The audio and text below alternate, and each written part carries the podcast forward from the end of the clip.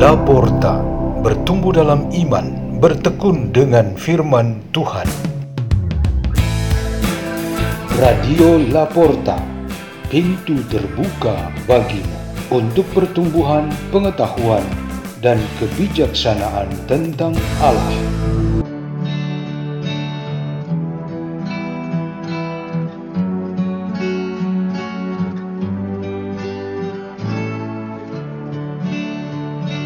Bacaan dan Renungan Sabda Tuhan Hari Senin Pekan ke-16 Masa Biasa 24 Juli 2023 Dibawakan oleh Wilhelmina Nadia dan Andi Situmorang dari Sekolah Saint Peter, Jakarta, Keuskupan Agung Jakarta, Indonesia.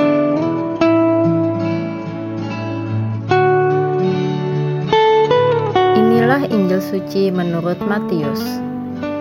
Sekali peristiwa, beberapa ahli Taurat dan orang Farisi berkata kepada Yesus, "Guru, kami ingin melihat suatu tanda daripadamu."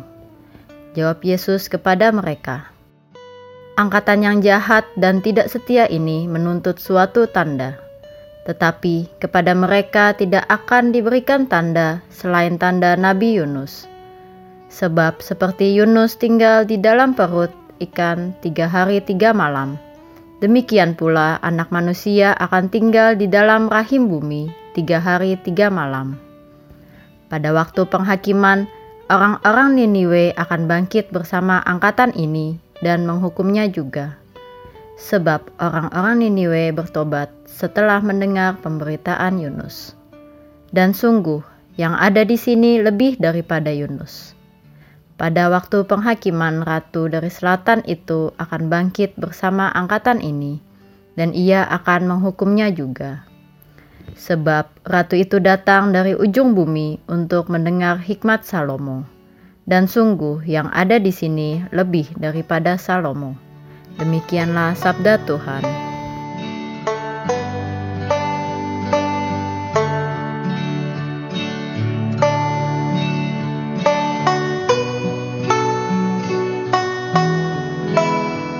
Tema renungan pada hari ini ialah perjinahan rohani. Kata zina atau perjinahan terdapat di dalam kitab suci, baik perjanjian lama maupun perjanjian baru.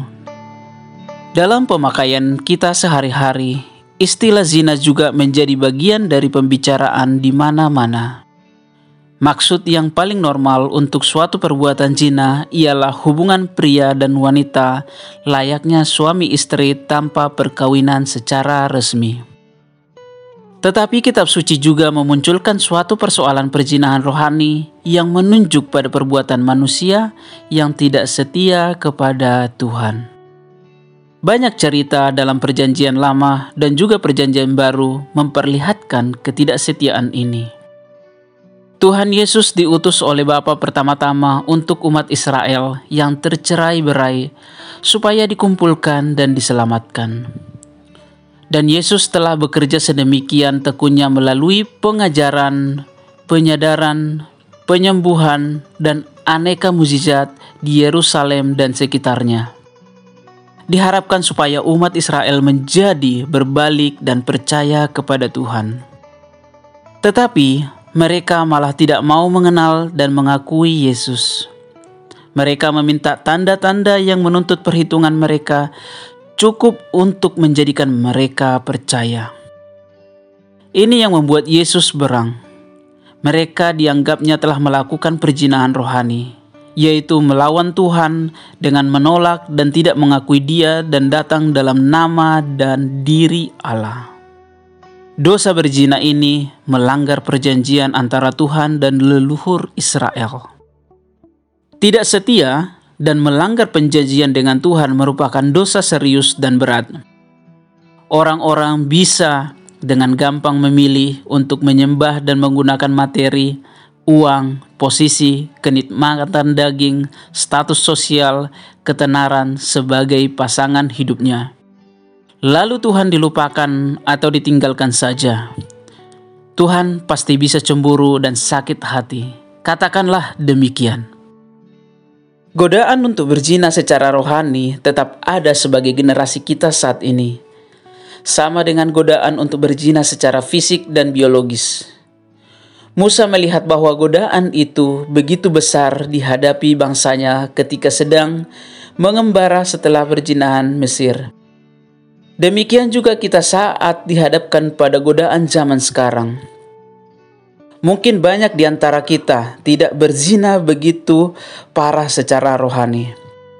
Ada yang kecewa dengan Tuhan, lalu demikian diamkan dia, tak ingin berkomunikasi, lupakan dia sementara. Ada yang hidup imannya itu siang menyembah kekayaan dunia, malamnya aktif beribadah kepada Tuhan. Ada yang satu kaki di dalam gereja, kaki yang lain di ladang korupsi, kekerasan, nafsu, kedagingan, dan segala bentuk kebohongan. Semua ini bagian dari perjinahan rohani. Semua ini harus dihentikan, banting setir, dan kembali kepada kesetiaan sesungguhnya kepada Tuhan saja. Marilah kita berdoa. Dalam nama Bapa dan Putra dan Roh Kudus. Amin. Tuhan Maha Kuasa, semoga rohmu membantu kami untuk senantiasa setia di jalan putramu Yesus Kristus. Dan jauhkanlah kami dari segala godaan yang menyebabkan kami hilang semangat dalam beriman kepadamu, bahkan meninggalkan dikau. Salam Maria penuh rahmat Tuhan sertamu. Terpujilah engkau di antara wanita dan terpujilah buah tubuhmu Yesus. Santa Maria Bunda Allah, doakanlah kami yang berdosa ini sekarang dan waktu kami mati. Amin. Demi nama Bapa dan Putra dan Roh Kudus. Amin. Radio Laporta, pintu terbuka bagimu.